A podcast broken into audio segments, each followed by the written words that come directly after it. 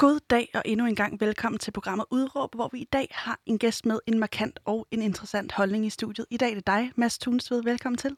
Jo, tak. I dag skal vi snakke om klima, vi skal snakke om bæredygtighed, og vi skal snakke om det at være grøn. Fordi at du mener, at der er nogle ord, der synes grønne, men som i virkeligheden ikke er det. Vil du ikke lige, før vi går videre til, hvem du er, prøve at forklare, hvad mener du med det? Mm, jeg mener egentlig bare, at vi, vi snakker om noget meget, meget forskelligt, når vi snakker om bæredygtighed på, på tværs af politiske skæld, og egentlig også på tværs af personer og generationer. Øhm, så når jeg snakker med for eksempel mine forældre om bæredygtighed, så føler jeg lidt, for det er jo en fornemmelse, øhm, at vi snakker om noget fuldstændig anderledes, øhm, og vi har nogle andre forståelser for, hvad bæredygtighed er. Øhm, og det synes jeg er virkelig relevant i forhold til, hvordan vi egentlig skal takle den her fuldstændig vanvittige katastrofe, vi står øh, midt i. Øhm, fordi det må være det må være en, en, en god start ligesom at finde ud af, øhm, hvad, hvordan vi er, vi skal snakke om de her ting her, for at kunne tage problemerne så seriøst. Øhm, de problemer, som vi overhovedet ikke tager seriøst lige nu jo. Før vi dykker helt ned i det, vil du så ikke lige fortælle mig, øh, hvem er du egentlig? Jo, jeg hedder, jeg hedder Mads, øhm, og jeg er øh, skide nervøs over for øhm, den fremtid, vi går ind i, øhm, som mange andre jo egentlig er. Øhm, jeg studerer det dagligt øh, Human Ecology på Lund Universitet, som også handler meget om øh, bæredygtighed og magt og de sociale strukturer, der ligesom ligger i den her øh, klimaomstilling og klimakamp, som øh, vi går ind i, eller er inde i.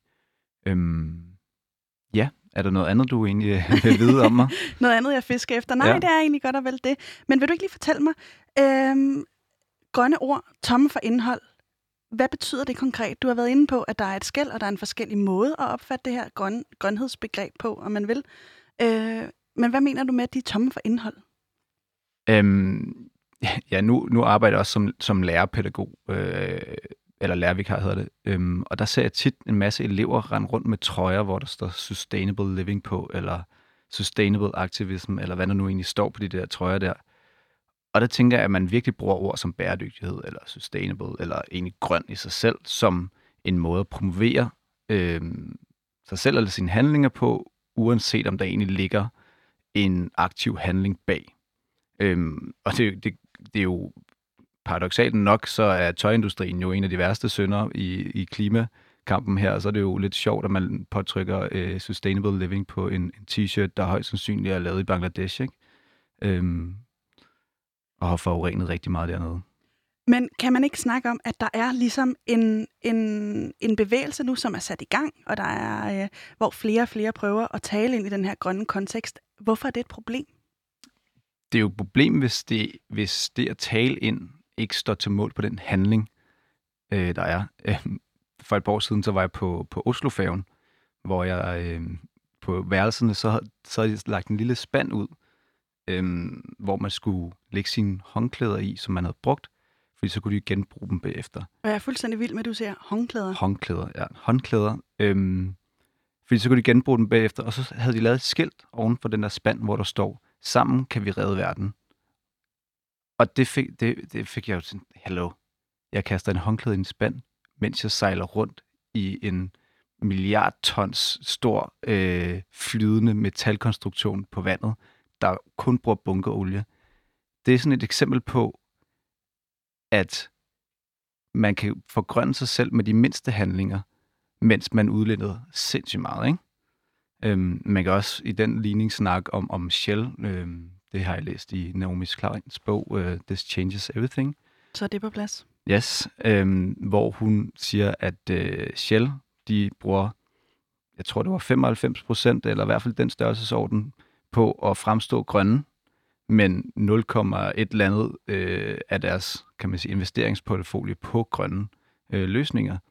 Og det er jo et problem, fordi at så står man jo ikke på mål for de, øh, kan man sige, de ord, man siger. Og øh, det kan man jo se overalt i samfundet. Det vil være et problem, hvis der er for langt fra ord til handling. Bæredygtighed, klimabevidsthed, økologi osv. videre. Øh, et kært barn har mange navne. Er der brug for en fælles betegnelse, hvis man spørger dig? der er, jeg tror, der er fælles betegnelser, der er bare forskellige forståelser af dem. For eksempel er bæredygtighed jo også en af de, øhm, og økologi for den sags skyld, en af de, de ting, hvor vi har øh, nogle helt forskellige forståelser for, hvad det egentlig er. Ikke?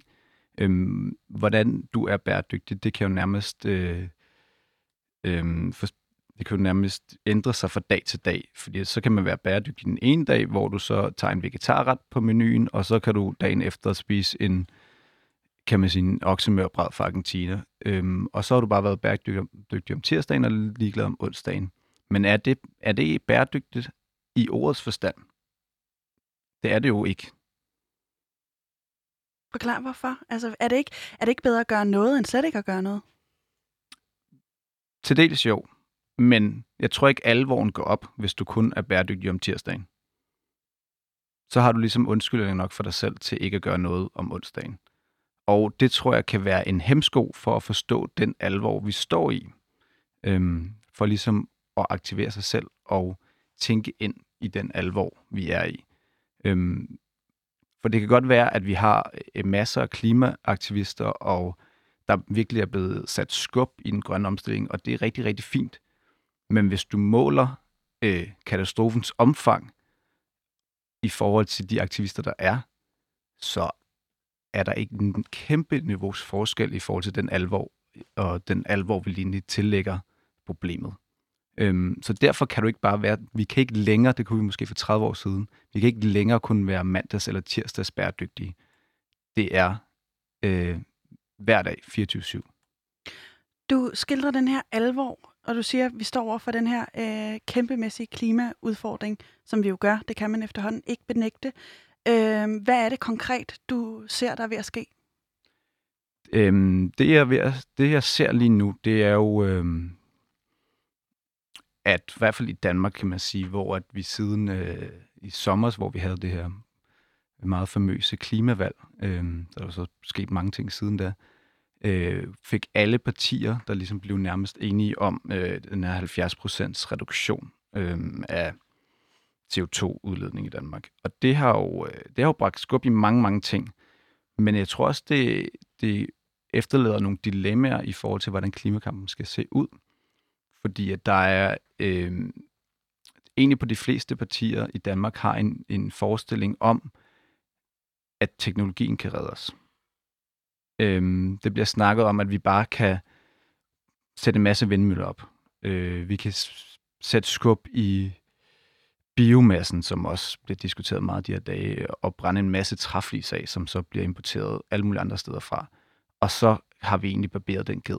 Øhm, og det tror jeg, det er farligt at, at gå ned ad den der teknologiske vej, de der nemme løsninger øhm, på et problem, som ikke har nogen nemme løsninger.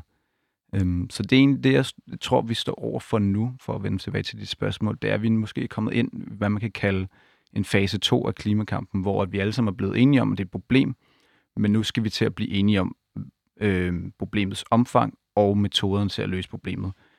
Og der står folk bare milevidt for hinanden, og derfor er det også vigtigt, at vi har et nogenlunde fælles øh, forståelse af de ord, vi bruger, de narrativer, vi bygger på klimakampen. Narrativer betyder... Øh... Fortælling, øh, kan man kalde det. Øhm, de narrativer eller fortællinger, vi skaber omkring klimakampen, skal jo være meget, meget øh, præcise og måske ens, for at vi kan, kan, kan løse nogle af de udfordringer, vi står for. Og det er ikke for at sige, at man ikke må tænke nyt, og nu skal vi følge en bane, men jeg tror, der er lige nu, øh, så håber man lidt på, øh, man krydser fingre for, at teknologien kan redde os, uden rigtig at investere tid og tanke i de problemer, teknologierne også stiller sig overfor. Hvad er det, du mener, der bør gøres? Øhm, jeg mener, at, øh, at alle på alle niveauer i her samfund, øh, selvfølgelig dem, som der har mest magt, skal tage mest øh, ansvar. Øh, de skal tage ansvar selv for deres handlinger, øh, som ikke kan springe øh, over, hvor gader er lavest, og det er egentlig det, vi gør nu på alle niveauer i samfundet, det er at springe over, hvor gader er lavest, men kan man sige specielt i toppen, hvor at, øh, man, ikke, øh, man ikke behandler problemet med det omfang, det har. Øhm, og det står jo meget godt relief i forhold til den måde, man har tænkt på i, øh, i coronakrisen. Øhm, og det er også derfor, at der er mange klimaaktivister, der påpeger den, øh, det paradoks, at vi har en coronakrise, som alle har taget alvorligt, og det skal vi også have gjort, men vi har også en klimakrise, som der har været, der har været øh, nølen ved i 30-40 år. Øhm, og det, kan, det er der nok rigtig, rigtig mange grunde til, den har, men det er et, øh, det er et forunderligt øh, ting, der er sket her, fordi at øh, omfangene står, øh, problemets omfang kan bare ikke blive, blive sagt nok. Det er kæmpestort, og det kræver handling for alle mennesker hele tiden. Du siger, at dem på toppen øh, ikke tager det ansvar, der er nødvendigt. Mm. Øh, hvad tror du, deres motivation er for det? Altså, hvad, hvad skulle... Øh... Ja, jeg tror også lige, vi skal få defineret toppen her. Toppen er, kan, kan man måske forstå som både øh, mennesker, der har muligheden og magten til at kunne gøre en forskel, Øhm, og deri ligger øh, egentlig klimakampens øh, catch-22, hvor det er fuldstændig umuligt at komme ud af, fordi at øh, dem, som der udleder mest, det er også dem, som der ligesom har midlerne og magten til at omstille sig. Men det er samtidig også dem, som der skal omstille deres levevis allermest for at blive bæredygtige. Det kræver derfor den største omstilling, og hvordan får vi flest mulige mennesker til at ændre deres levevis, når de har allerede så meget. Øhm, for at redde dem, som det kommer til at gå mest ud over. Og det er dem, som der ikke har mulighederne i første omgang det er folk i, i afrikanske lande, der bliver ramt af, af oversvømmelser og orkaner, og folk i Sydøstasien, og folk i Latinamerika, og egentlig også folk i, i Europa og USA, men som af alle mulige årsager øh, er på bunden af samfundet, og ikke har den samme mulighed for, for eksempel, kan vi nok godt forestille os i en nær fremtid i Danmark, at øh, vi i stedet for at, at vi flygter, så bygger vi bare en dæmning rundt om Danmark. Det, det er allerede et forslag, der er, er oprettet i Europarådet, at man bare bygger en dæmning fra England til Norge, og så har vi ligesom løst vores problem i Europa. Men det kan du ikke i Karibien eller andre steder, som er lavt liggende. Du siger magten og muligheden for at ændre. Dem, der har magten og muligheden for at ændre, det er dem, der skal tage ansvar. Jeg tænker, er det dig og mig? Det er det. Og det har intet, fordi når jeg, når jeg hører magten og mulighederne, så tænker jeg, at det er, det er dem med de rigtig brede skuldre, også i det her samfund, som øh, man kan argumentere for, medierne er en del af dem. Jeg tænker virksomheder, jeg tænker øh, politikere. Øh, de peger jo på de her teknologiske udfordringer. Hvorfor er det et problem? Øhm, jeg tror, kort sagt, så tror jeg, det er et problem, fordi jeg tror ikke, det er en løsningsmodel, som der øhm, kan omfatte hele øhm, vores forbrug af jordkloden. Øhm, jeg tror, vi skal bruge teknologi, men den måde, det bliver snakket på, det er, at vi kun skal bruge teknologi, og vi ikke skal have nogen offringer selv. Men det her, det kræver offringer. Det kræver ekstremt mange offringer for, for for eksempel dig og mig, og også de politikere, vi prøver at råbe op. Øhm, man skal ofre noget for sit eget liv. Øhm, og det, det er svært. Det er svært. Fordi at livet kører også videre som en, en damtrumle, hvor at, øh, skal møde op mandag morgen, øh, gå hjem fredag aften, være stresset og alle mulige andre ting her. Øhm, og det er også det er at spørge for meget, men spørgsmålet er ikke om, om det, at vi spørger omkring det, og det, vi kræver det af hinanden, at det i sidste ende vil betale, øh, betale sig selv igen i form af færre oversvømmelser, øh, kan man sige færre flygtninge, øh, som bliver nødt til at forlade deres hjem og deres levevis for at søge nye, nye steder hen, hvor de derefter kan blive udsat for racisme og nedværdige ting her. Og man kan jo så sige, at i, været i 2015, hvor at, øh, hele Europa jo nærmest stod øh, ikke anede, hvad de skulle gøre, fordi at der har været en, øh, en krig i øh, en borgerkrig i Syrien, som har øh, givet 10 millioner flygtninge. Hvad der egentlig kommer til at ske, når klimaet virkelig sætter ind og måske genererer flygtninge i størrelsesordenen af 100-200 millioner. Øhm, som også kunne os selv på den sags skyld. Hvor, villig, eller hvor langt vil du være villig til at gå? Altså, du siger, det er dig og mig, der skal tage ansvaret. Lige nu er, øh, er oplysning tilgængeligt. Folk ved, hvor galt det står til med klimaet. Mm. Du, som du siger, der, der er længere og længere imellem dem, der som er øh, klimabenægter. Øh, hvordan kommer vi derhen? Hvis det er dig og mig, der skal bestemme, om vi vil have spise en bøf fra Argentina. Ja, jeg, jeg synes, det er meget interessant, den der med, at vi har, vi har virkelig satset på teknologiens vej, og satset mere eller mindre på menneskets vej, og se, hvad vi selv kan gøre for at komme nogle af de her udfordringer til livs. Øhm, vi snakker ikke om, om øh, at nedlægge kødfabrikker i Danmark, selvom det er en kæmpe synder.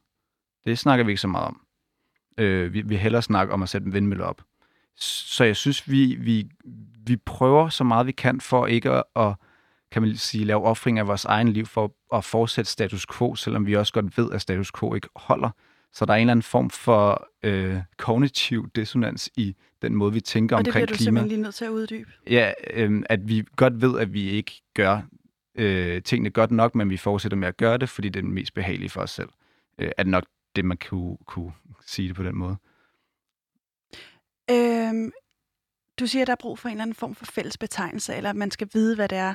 Hvad er det, vi taler om, når vi taler øh, begreber i klimakrisen? Hvad er det, vi taler om nu? Er det bæredygtighed? Er det, øh, er det øh, økologi? Er det, hvad er det?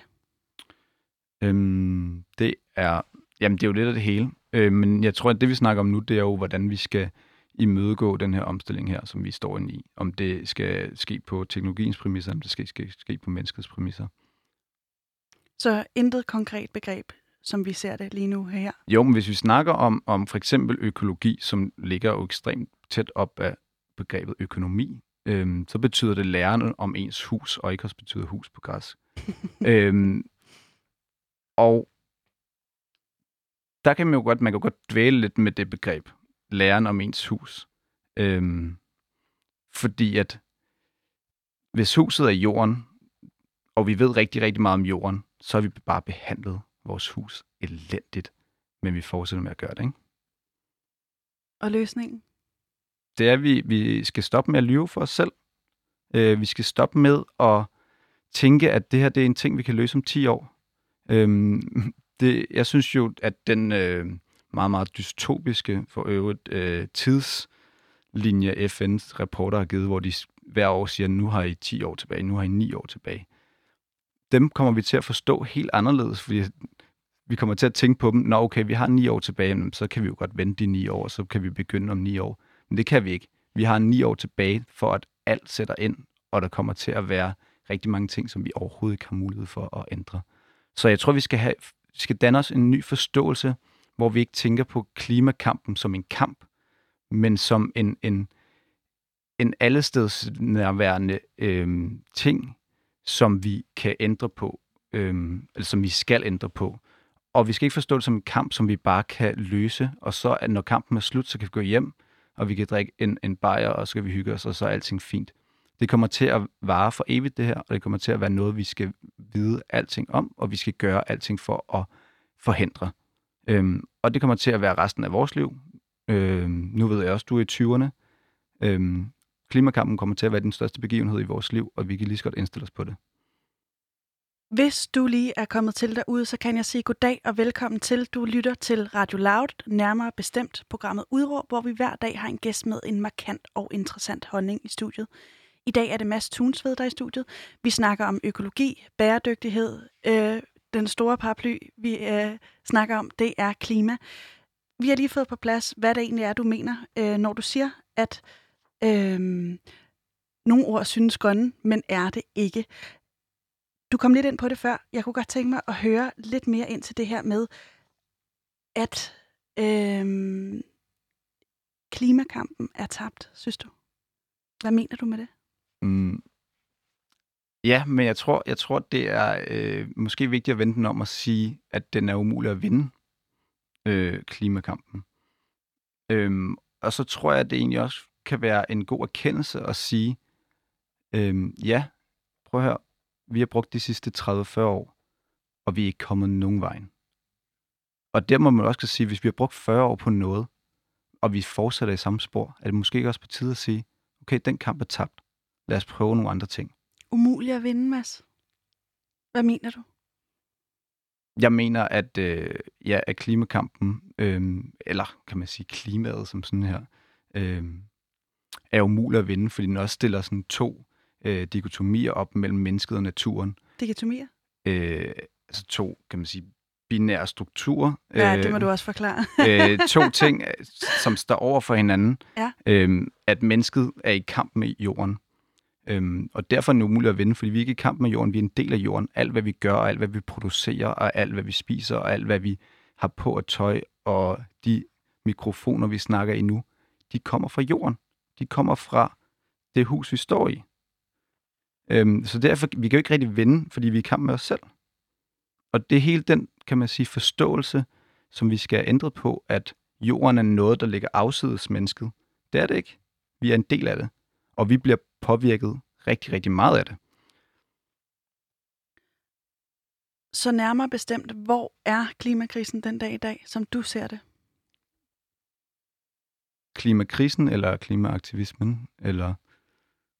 På, ved du hvad, jeg har faktisk et, øh, et papir her med en skala.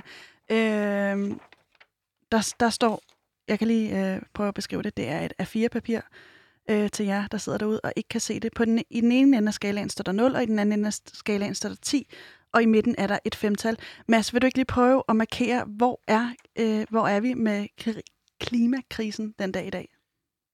Øhm, nu får jeg ikke at være den super pessimistiske, så siger jeg øh, 9,9 øh, i alvors øh, grad.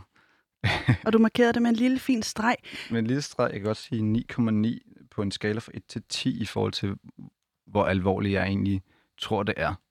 Øh, hvis det, det, det lyder enormt dystert, når du beskriver det her. Øh, hvor skal vi finde håbet henne? Jamen, jeg tror, vi skal finde håbet i, i kan man sige, i de nære ting. Øhm, og at der stadig er 0,1 øh, procent chance i forhold til min regning for at, at kunne gøre det bedste. Og så skal vi finde håbet i, at det ikke er en kamp, der kan overvindes, men en, en kamp, som vi øh, hver dag kan, kan gøre noget ved. Øhm, og det er, øhm, at alt kan være klimarelateret nu. Det at arbejde med øh, civilsamfundet er klima øh, Øhm, handlinger, fordi du egentlig laver præventiv arbejde på fremtidige, kan man sige, katastrofer.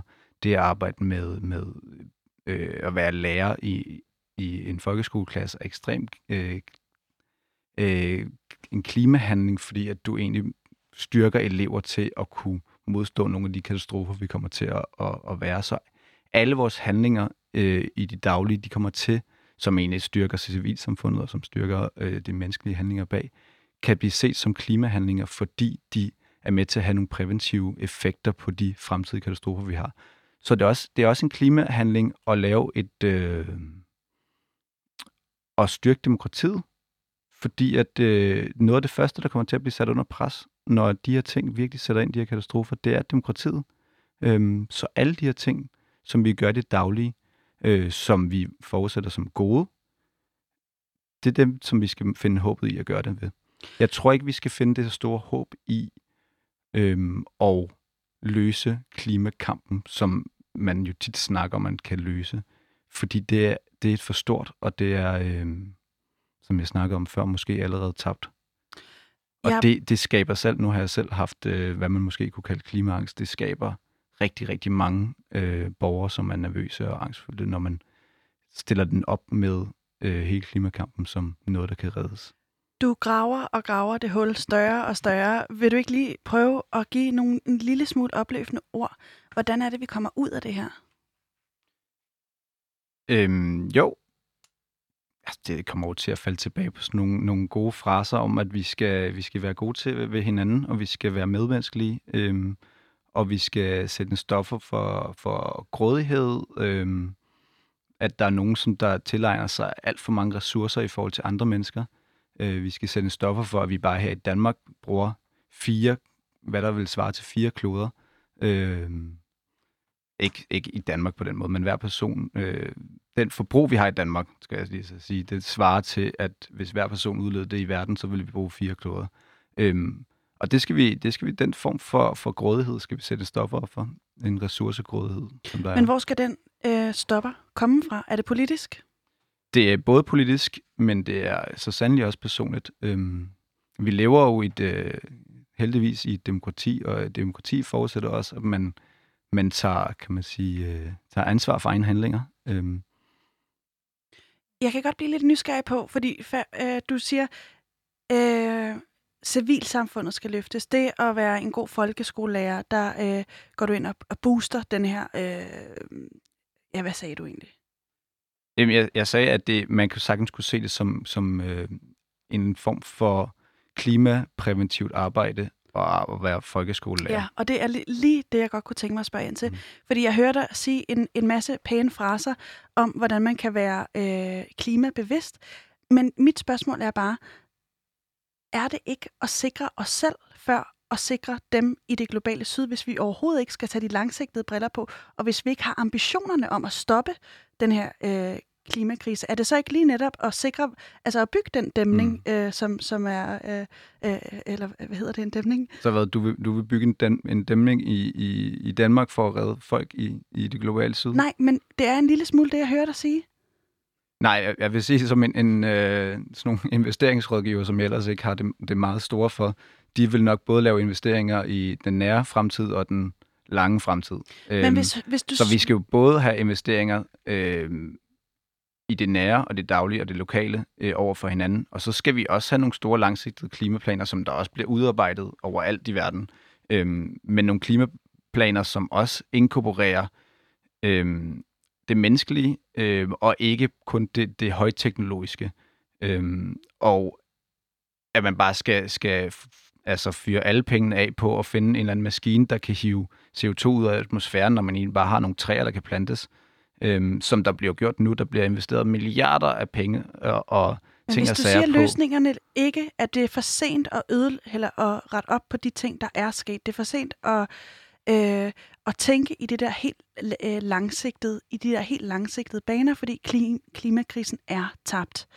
Du siger, løsningen ligger i demokratiet, det ligger i, at man skal oplyse øh, skoleeleverne til, hvordan vi passer bedst på os selv. Er det ikke lige netop at tage vare på sig selv, før du tager vare på de andre?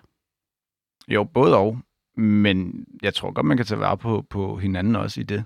Øhm, og hvis man udviser, hvis man har en, kan man sige, en, hvis man opbygger nogle, nogle, nogle rigtig gode klimapræventive elever, det lyder jo helt sygt at sige det, øhm, men som kan, kan stå stærkt over for mange katastrofer, så kan man da forhåbentlig også satse på, at det kan have nogle afledte effekter på andre mennesker overalt i jorden. Øhm, nu er vi også kommet lidt langt ud i samtalen her, men jeg, jeg, jeg synes selvfølgelig, at der skal være, øhm, at man skal have nogle langsigtede planer for alting. Og ikke kun på klimaområdet, fordi at nu skal vi også til at lave langsigtede planer for de konsekvenser, som klimaet kan have.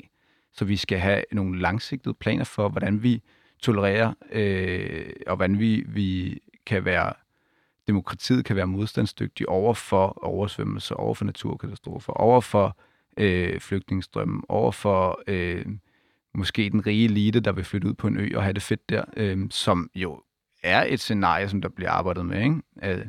Men kan du ikke høre, når vi taler om den her, du siger lige selv, vi kommer langt ud i den her samtale, det er et mega omfattende emne, altså, og der er så mange ting at tage fat i.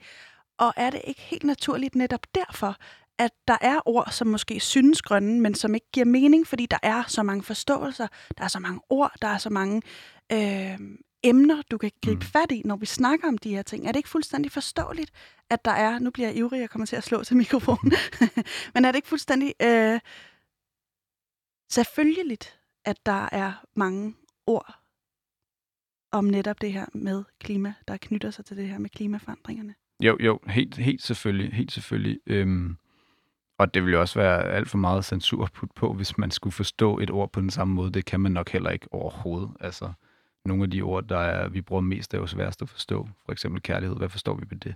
øhm, det, er, det er for alvor et sidespor. det er for alvor et sidespor. øhm, så derfor skal jeg jo ikke stå og defini- lave en definition på ordet øh, bæredygtighed, for eksempel.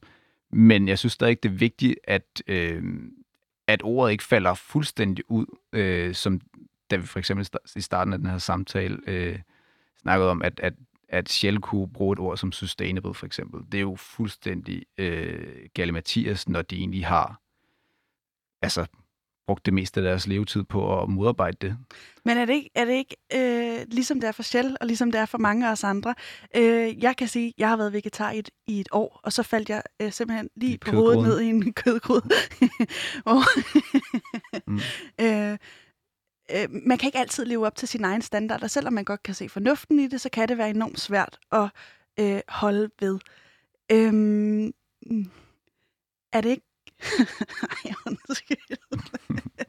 er, det, er det ikke fuldstændig øh, forståeligt og øh, helt acceptabelt, at selv bliver klogere? Jo, men så er det også meget, meget øh, forståeligt, at man så spørger selv kritisk. Gør I nu det, eller pynter I jer med lånte fjer? Og øh, det øh, kan kun Shell svare på, og dem har jeg ikke fået fat i i dagens udsendelse. Nogle, jeg har fået fat på, det er nogle lidt andre. Det er min kollega Linda Nygaard, der har været ude og lave en voxpop for at spørge folk, hvad de forstår ved øh, begrebet bæredygtighed. Prøv lige at lytte med en gang her.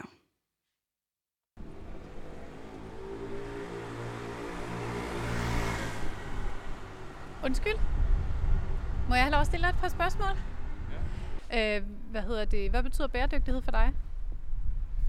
Øh, ja, hvis du kan forklare mig lidt mere om det. Jamen, det er mere, hvad, hvad du tænker. Hvis jeg siger bæredygtighed, ja. hvad, hvad siger du så? Øh, jeg ved ikke, fordi jeg, jeg kender ikke ordet. Nå, okay. Øh, jamen, bæredygtighed, det er... Øh, på engelsk måske? Øh, ja, ja, hvad fanden er det på engelsk? Det er et godt spørgsmål. Altså, så jeg øh, har hørt det før, men jeg, ja, ikke rigtig... Altså, det er ligesom, om noget er øh, bæredygtigt i forhold til klimaet. Altså, om noget er...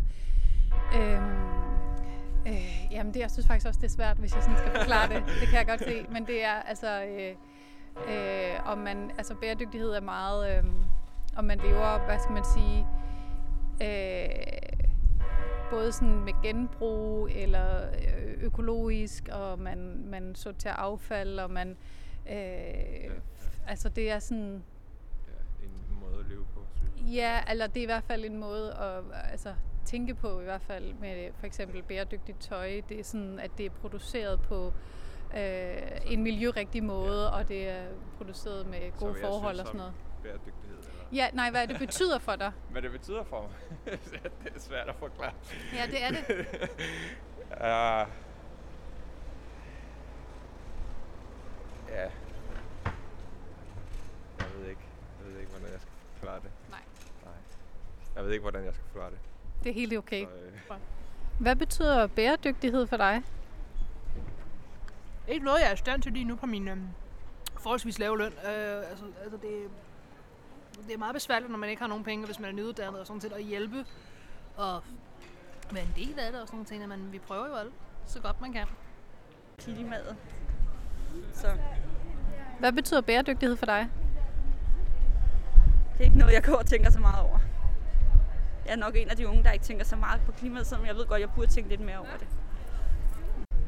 Øh, det betyder egentlig, at øh, folk, jeg ved, at folk vil gøre noget for klimaet og noget for miljøet, så det, det vil betyde meget for mig. Ja. Cool. Kært barn har mange, mange navne. Jeg gentager det om og om igen. For nogle er det noget, man kan have råd til og ikke have råd til. For andre er det en tankegang. For andre er det en ideologi. For andre er det handlinger. Øh, og jeg synes, øh, Linda øh, understreger vigtigheden af, af det her øh, program faktisk. Øh, ja, selv tak. øh, men men det, det, jeg ligesom vil frem til, det er, skal du stå der med armene over kors og ødelægge øh, klimakampen for alle dem, der har en idé om, hvad det vil sige for dem?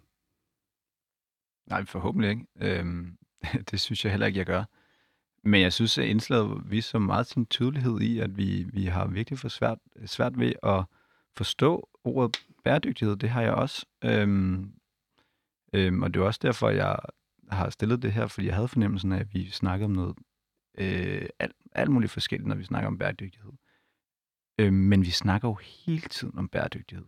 Altså før corona kom, var det jo lidt den, den, den vigtigste, måske det vigtigste ord, der, der fandt rundt på i køkkenerne, i samtalekøkkenerne landet over i Danmark, det var jo bæredygtighed, og det er jo også en kæmpe øh, gevinst for hele den grønne øh, øh, klimakamp. Nu bliver vi med at sige kamp igen. Øh, men det er, det er da meget tydeligt, det indslag viser, at vi ikke, vi ikke helt forstår, hvad vi egentlig snakker om, når vi snakker om bæredygtighed. Og det er jo alligevel det, som der står over alt. øh, i aviser, øh, i samtaler, så står der bæredygtighed, bæredygtighed, bæredygtighed. Men vi står noget forskelligt, og det skal vi måske, øh, ja, måske ikke lave en, en total konkret definition, men i hvert fald spørge hinanden, hvad er det egentlig, vi snakker om, når vi så snakker om bæredygtighed. Hvordan er det, vi skal komme det her til livs? Ja, vi måske skal snakke om, hvad vi egentlig forstår ved bæredygtighed, så vi i hvert fald nærmer os øh, en, en forståelse, med, i hvert fald med hvad den samtalepartner, man så har omkring, hvad vi egentlig mener med, hvad man, at man er bæredygtig. Øhm, fordi nu hører jeg så også høre det indslag, at der var en, der sagde, at hun ikke havde råd til bæredygtighed. Mm. Øhm, og det synes jeg også er en rigtig, rigtig valid pointe, at, øh, at det kan kræve rigtig mange øh, ressourcer, øh, både tid og penge, øh, og blive bæredygtighed selv, eller i hvert fald til den forståelse af bæredygtighed, man så har. Øhm, jeg tænkte også, hun, øh, nu lyder du som om, hun tænkte øh, på klimaet, at hun nok også øh, gør sine ting for, for at, at imødekomme det. Men er det vigtigt, at vi har den her fælles forståelse af det, eller er det fint nok, at, der, at det stikker lidt i øst og vest, så længe man på en eller anden måde har øh, jorden og klimaet og fremtiden i betragtning? Ja, ja. Øhm, det er vel også det, biodiversitet og alle de her ting. Præcis. Og, og som du sagde, ja, det må gerne, på den måde må jeg gerne stikke i øst og vest, men så skal vi jo igen stille spørgsmål, hvem er det, der øh, vinder fortællingen omkring bæredygtighed? Øhm, nu var jeg øh, ja, i biografen før coronaen kom, øh, og det jeg lagde mærke til, det var, at alle reklamer inden den film, jeg så skulle se, de handlede om, øh, om grønne løsninger og bæredygtighed. Øhm, og der var reklamer for alle mulige ting. Altså, det var jo, øh, der var jo ikke én ting, som ikke kunne brande sig på bæredygtighed. Og der ligger der jo en fare i, fordi hvad er det, vi, vi kan man sige, øhm, finder ud af, når vi, når vi så møder bæredygtighed fra alle mulige firmaer, blandt andet også Shell jo. Hvad forstår vi så ved bæredygtighed? Hvor meget af det tager vi ind? Og hvor meget for de, kan man sige, lov til at kontrollere det narrativ, som så bliver skabt? Og det synes jeg er rigtig spændende. Og inden vi går for meget over i den debat, så kunne jeg godt lige tænke mig at høre, øh, hvorfor er det ikke en god ting, at øh, de mennesker, som Linda var ude på gaden og interviewe, har forskellige forståelser af, øh, af noget, som måske har en større fælles betegnelse, som hedder klimaet? Jamen, altså, det er umuligt at lave en, en kan man sige, en meget, meget specifik øh, forståelse af bæredygtighed. Øhm, og derfor er det jo også en, en, en åben kampzone omkring øh, ordet, øhm, hvor at alle ligesom kan byde ind med deres version. Og det er måske egentlig det, jeg gerne vil råbe op omkring, det er, at hvis alle kan byde ind på en definition af bæredygtighed, så er det nok dem, som der kan man sige, har mest at vinde på ordet bæredygtighed, som kommer til at byde ind. Og det er nok de firmaer, som har mest at tabe i forhold til den grønne omstilling, fordi de gerne vil kæmpe for deres eget øh, ja, eksistens. Og der kan nogle firmaer, nu har jeg nævnt Shell et par gange, men det er jo egentlig mange firmaer, som går ind og gør det, ikke? som kan gå ind og prøve at blive bæredygtige og ligesom overtage den øh, sproglige kampzone, som, som det er. Øhm, nu kan jeg jo lige lave en, en historisk reference, som måske ikke har så meget med bæredygtighed at gøre, men, men øh, 30'ernes Tyskland, som er jo altid interessant, øh, der øh, er der en forsker, eller en forfatter, øh, filosof, der hedder Victor Klemper, der, der har skrevet en meget, meget interessant bog omkring sprogets udvikling i 30'ernes Tyskland, øh, hvor hans argumenter er lidt, at sproget udviklede sig gradvist hen årene, øh, og det var den udvikling, der ligesom muliggjorde de handlinger, som Nazi-Tyskland så gjorde i 45. Så det er enormt vigtigt at kigge på, hvem er det, der kommer til at vinde, kan man sige, den sproglige fortælling om bæredygtighed. Øhm, og det er den kamp, som der er virkelig stærk lige nu.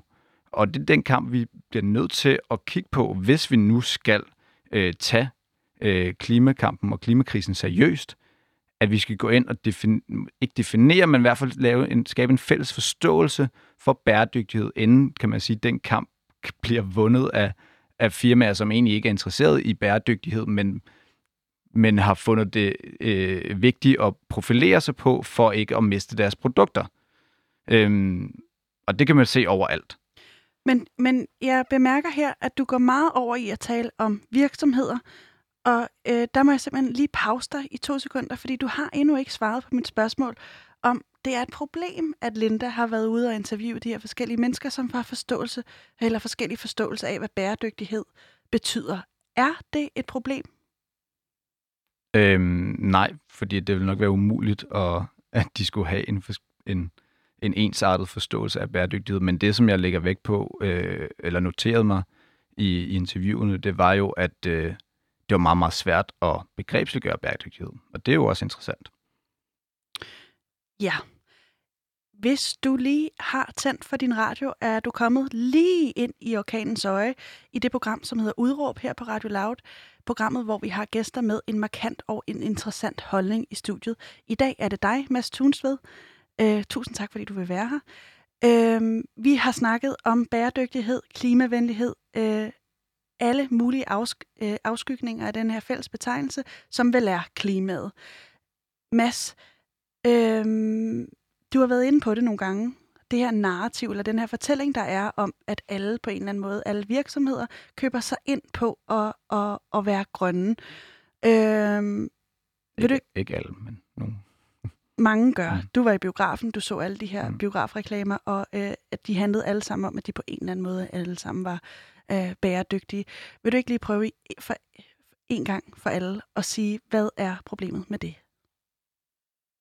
Øhm, det er, at øh, synes jeg også, jeg prøvede at, at beskrive før. Jeg synes, problemet i er, at øhm, det bliver en kampzone omkring begrebet, hvor at øh, der er nogle virksomheder, som måske har nogle helt andre interesser i klimaet, øh, kommer til at øh, definere, hvad det egentlig vi kommer til at forstå ved bæredygtighed. Og den kamp er pågående, og den kommer til at blive endnu større i den nære fremtid.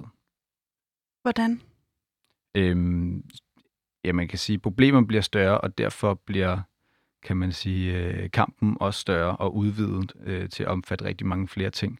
Øhm, og sproget er en, øh, en kampzone, som man skal tage alvorligt. Jamen er det ikke en god ting, at flere og flere øh, virksomheder begynder at orientere sig i retning mod at være mere og mere klimabevidste øh, eller venlige?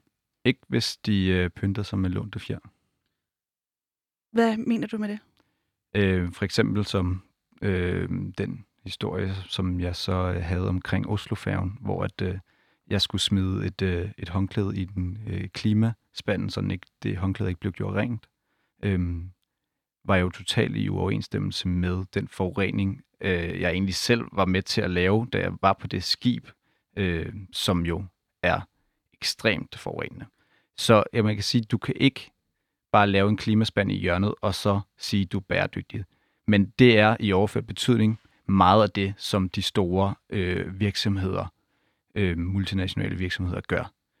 Øhm, så ja, det, der siger jeg, at de, de pynter sig med lånte fjer, øhm, fordi de laver en enkelt lille øh, klimahandling, og så brander de sig 100% nærmest på den enkelte lille klimahandling, og så kigger vi sgu lidt væk på alle vores andres aktiver. Så det er, øh, jeg skal bare lige sikre mig, at jeg forstår det her rigtigt, så det er øh, mængden af klimavenlige tiltag, en virksomhed skal kunne bedømmes på, og ikke en øh, enestående handling, som for eksempel at proppe en, et håndklæde i en, i en kurv. Øh, hvordan det kan være bæredygtigt på nogen måde, det, det, det forstår jeg simpelthen ikke, men det, øh, det er, der vil ikke. Det er ikke måske helt vildt afgørende. Men er det det, problemet er? Fordi øh, så tænker jeg, at man kunne sætte ind på andre måder. Ja, man kan sige, at der skal jo lidt være... Øh Altså virksomhederne, øh, og det er jo også en, en enorm stor øh, klimakamp lige nu, det er, hvordan virksomhederne kan profilere sig på bæredygtighed, og de ansætter mega store kontorer med, med øh, CIS, hvad hedder, øh, CSR, øh, som jo er deres sådan, virksomhedernes måde at gøre godt i verden på. Øh, og det er bare en jungle at finde ud af, hvad effekten er egentlig på de der ting der. Men det er ikke en jungle at finde ud af, hvor meget de gerne vil brande sig på det. Øh, så derfor øh, tror jeg tit, nu kan jeg selvfølgelig ikke stå og vurdere alle multinationale firmaer over en kamp, men jeg tror tit, at der er meget, meget øh, stor forskel på handlingers effektivitet og det, de siger, de gør. Øhm, blandt andet historien på Oslofærgen. Det var ikke fordi, jeg skulle, hvor jeg skulle føle mig klima- øh, eller bæredygtig eller klimaansvarlig ved at putte en håndklæde i en rigtig spand, øh, i forhold til, at jeg jo overhovedet ikke var klimaansvarlig på den tur i sig selv det øh, taler lidt ind i det fænomen, som hedder øh, greenwashing. Øhm, er det ikke det, man skal slå ned på, i stedet for så at, at, at sige, at de her ord er udvandet og uden mening? Øh, fordi det- greenwashing er et begreb, der eksisterer. Øh, handler det så ikke bare om, at folk skal blive bevidste om, at der er den her kæmpe store faldgruppe? Jo. Perfekt. Så er vi det på det rene. Mads, øh, man kunne også godt vente den om at sige, mange begge små gør en stor å. Altså, øh, er det ikke fint? Ja. er, det ikke, er det ikke fint? Har en lille smule ikke også ret? Jo, øhm, det kan man sige. Det tror jeg har rigtig stor betydning på, kan man sige, individniveau på det personlige plan. Øhm, der synes jeg, at, øh, at, at ordsproget giver rigtig god mening. Mange bøger små giver en stor å. Øh, og det, du gør i det daglige, det kan, kan godt øh, tjenes ind igen på en eller anden måde. Men når vi snakker om store, store øh, firmaer eller stater på den måde, så kræver det bare øh, noget mere, og så skal de, skal de stilles til ansvar på en anden måde, hvor at øh, øh, og nu skal jeg ikke øh, svine Oslo-færgen mere til, men som eksempel, så kan du ikke bare øh, stille en klimaspand over hjørnet og så sige, at nu har vi løst det hele. Fordi at det, det kommer til at skabe øh, hos mig, øh, som så putter håndklædet ned i spanden, det er jo, okay, så får jeg en forståelse af, nu, er jeg sgu, øh, nu har jeg sgu gjort noget godt for klimaet. Men den forståelse er jo farlig, fordi så begynder vi at lyve for os selv på daglig øh, plan. Vi begynder at narre os selv i forhold til den an- alvor, der er, når vi tænker, at, øh, at sådan nogle der ting der, det, det kan gøre os klimabevidste. Øh, og det er ekstremt farligt. Øh, og det kræver sindssygt meget, fordi vi er udsat for reklamer konstant i forhold til de her ting her. Så det kræver rigtig meget øh, selvindsigt, ikke at blive øh, snydt, kan man sige, eller øh, narret til at tro, at man, man er bæredygtig, øh, når man måske ikke engang er det. Og det er da, det er da virkelig øh, galt på den måde, fordi at man skal måske føle sig snydt. Hvad mener du med, at man skal måske føle sig snydt? Det er jo vel det, de prøver lidt, øh, eller man skal føle sig snydt i forhold til, at, at du ikke er klimaaktiv, når du bare putter en, en håndklæde i spanden. Mm. Men handler det her øh, om at øh, kunne stemple nogen, enten som, som, øh, som klimabevidste eller ikke klima, øh, eller hvad skal man sige, øh, Mm. klimavenlige eller ikke klimavenlige. Altså, hvor- hvordan, hvordan kommer vi derhen, uden det bliver, øh, lige for at bruge samme øh, analogi, du sammenlignede med 2. verdenskrig tidligere, uden vi kommer over i sådan noget med armbind og kunne se på folk, om de er gode eller dårlige? Øh, ja, det skal vi helst ikke ud i. Det vil være mere skidt for noget, end for noget. Øhm, mere skidt end godt, vil jeg sige. Øhm, nej, nej, nej. Altså, jeg synes ikke, vi, vi skal overhovedet ikke arbejde med nogle stemplinger, og det er også derfor, man skal... skal det, det er et kæmpe problem. Øhm, og det er også et kæmpe problem, at, øh, at man skal stå og... Og der er jo mange, kan man sige, klimaaktivister, der bliver beskyldt for enten at være hyklere eller frelste, ikke? Og den problemstilling er bare umulig at komme ind, ud af, fordi at det kan vel lidt føles som om, man enten er frelst eller hykler. Øh, så ja, det, det vil jeg, ikke, jeg vil svare på de spørgsmål og sige, nej, vi skal selvfølgelig ikke stemme nogen, men vi skal imødese det problem, at man kommer til at være hykler, og man kommer til at være frelst. Og begge ting kan måske også godt være i orden, hvis vi kommer til at se, øh, altså se ind i den krise, vi har på en ordentlig måde. Og hvad mener du med, at man skal se ind i den krise, vi har på en ordentlig måde? man skal tage, man skal tage krisen seriøst øh, på et helt andet plan, end den, gør, den bliver gjort nu. Og så skal man, øh, ja, øh, stemme på de politikere, der gerne vil gøre noget ved det. Er det ikke en ansvarsfralæggelse? Jo, i, i det nuværende system vil det måske være passende nok. Der har vi jo et repræsentativt demokrati. Hvad, skal, hvad er det, privatpersoner skal gøre øh, ved det her? De skal, altså man kan sige, de to vigtigste handlinger, man kan gøre som privatperson, det er at lade være med at købe tøj og skære ned på dit øh, kødforbrug. Simsalabim, så er det løst. Mm. Øh, så kan vi vaske hænder øh, og smide håndklædet i en kurv bagefter. Øh, Mads, du pegede på virksomhederne, som om øh, de skal tage et kæmpe ansvar, øh, og de skal ikke pynte sig med lånte fjer. Hvordan kommer man uden om det, som du ser det? Ja, der, man kan sige, der er jo to planer der måske. Der er jo det, jeg vil sige, det, det individplanet, hvor at øh, man skal være måske øh, modstandsdygtig over for reklamer og virksomheders øh, indvirkning på en. Øh, den er svær. Øh, Og så ved jeg ikke, om man det er muligt at lave øh, sådan en form for pressenævn over reklamer. Det er det nok ikke, fordi reklamer i sig selv handler jo egentlig om at øh, narre forbrugeren til at forbruge noget af ens produkt øh, i sig selv. Du ser ikke nogen bilreklamer, som egentlig øh, siger, hvor meget de udleder. Du ser jo kun bilreklamer, eller du ser ikke nogen bilreklamer i, hvor du holder kø, selvom det er det, du gør mest i din bil. Du ser kun bilreklamer, hvor du kører på øh, smukke landeveje. Og det er jo ligesom øh, essensen af reklamer i sig selv. Det går ud på lidt at franare nogle mennesker øh, retten til selv at se, hvad de har lyst til. Øhm, det ved jeg ikke, om man ligesom kan gå noget imod. Det skal nok være på et meget større politisk plan, hvis man skal gå imod det, og det har nok meget lange udsigter. Øh, men så skal man nok øh, øh, ja, være, blive mere modstandsdygtig over for, kan man sige, sådan en bæredygtighedsmæssig påvirkning, og måske finde find, øh, øh, hvile i det mange øh, eksperter, og øh, nu vil jeg ikke stå og selv kalde mig ekspert her, men andre eksperter, der har læst meget længere, end jeg har, øh, øh, i det, de siger, som man, øh, er det bedste for klimaet? Øhm, jeg tænker, der, det, det, for mig virker det stadig sort. Øhm, kan, du, kan du komme med nogle, en lille smule opløftende øh, ord her, øh, inden vi øh, afrunder fuldstændig? Øhm,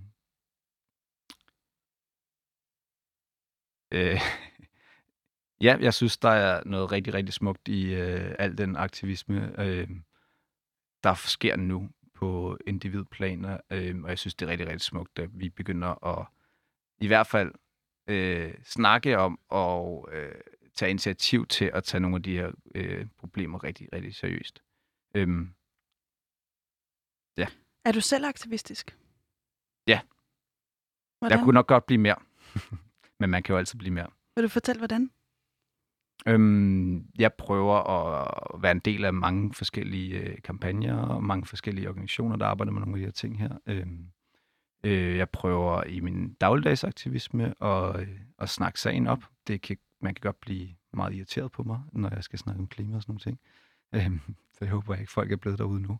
øhm, men en, en form for dagligdagsaktivisme og en organisationsaktivisme. Øhm, ja, øhm, og så selvfølgelig øh, og, øh, og tænke over de ting, man gør, som, som så kan, kan gøre noget ved klimaet, selvom det er en spiral uden ende, når man først starter. Jeg kunne også godt tænke mig lige at bore ned i det her med øh, virksomheder, der slår sig op på at være bæredygtige. Vil du ikke lige prøve at beskrive for mig, øh, hvor går grænsen for at markedsføre sig bæredygtigt? Ja, man kan nok ikke, man kan nok ikke lave sådan en, en, øh, en grænse, der er fuldstændig flad, og så hvis du overtræder den grænse, så kan man, øh, så kan man slå hånden ned på dig. Men altså, hvis forskellen er så stor, øh, som for eksempel Shell der, øh, nu refererer jeg igen til den bog, jeg nævnte tidligere i programmet, som så sagde, at, at Shell brugte nærmest alle deres penge på øh, at reklamere, at de var blevet grønne, men meget, meget få penge øh, på faktisk at lave grønne øh, løsninger, eller i hvert fald på at sælge ud af deres olieinvesteringer, øh, som jo er deres primære indtægt også. Så har du lånt dig, eller pyntet dig med lånte fjer. Øh, og så kan vi, det, hvis det er det grælde, grælde eksempel, så kan vi måske øh, komme nærmere på øh, nogle definitioner om, hvornår du, øh, hvor mange handlinger, der ligger bag de ord, du egentlig øh, bruger til at profilere dig selv på. Hvordan skal man som bruger være i stand til at lave det der skæld, du beskriver der, mellem dem, der, øh, der er greenwasher, og mellem dem, der rent faktisk har noget øh, på hjertet og, og prøver at ændre nogle ting? Hvordan, hvordan, skal, hvordan synes du, har du nogle forslag til, hvordan man som bruger kan navigere i den her øh, øh, verden? Ja, det er enormt svært. Øhm, jeg har nok ikke nogen gode råd, jeg har ikke lige tænkt over det før, men det første kan måske lade være med at, at kigge på reklamer. Det vil være en nærmest en revolution af dimensioner, hvis folk stopper med at kigge på reklamer. Og vi lader det være ordene for denne her gang, Mads. Vi er ved vejs ende. Det her program er produceret af Rakkerpark Productions. Min øh, producer var i dagens anledning Vitus Robak. Øh, og tak for det, Vitus. Øh, vi er tilbage igen på mandag med et nyt program. Øh, hvis du vil høre programmet igen, så kan du finde det inde på din podcast-app. Og jeg skal sige, hvis du sidder derude med en markant eller en interessant holdning, så kan du finde os på Facebook, Det kan du ikke på Instagram. Nu er der nyheder.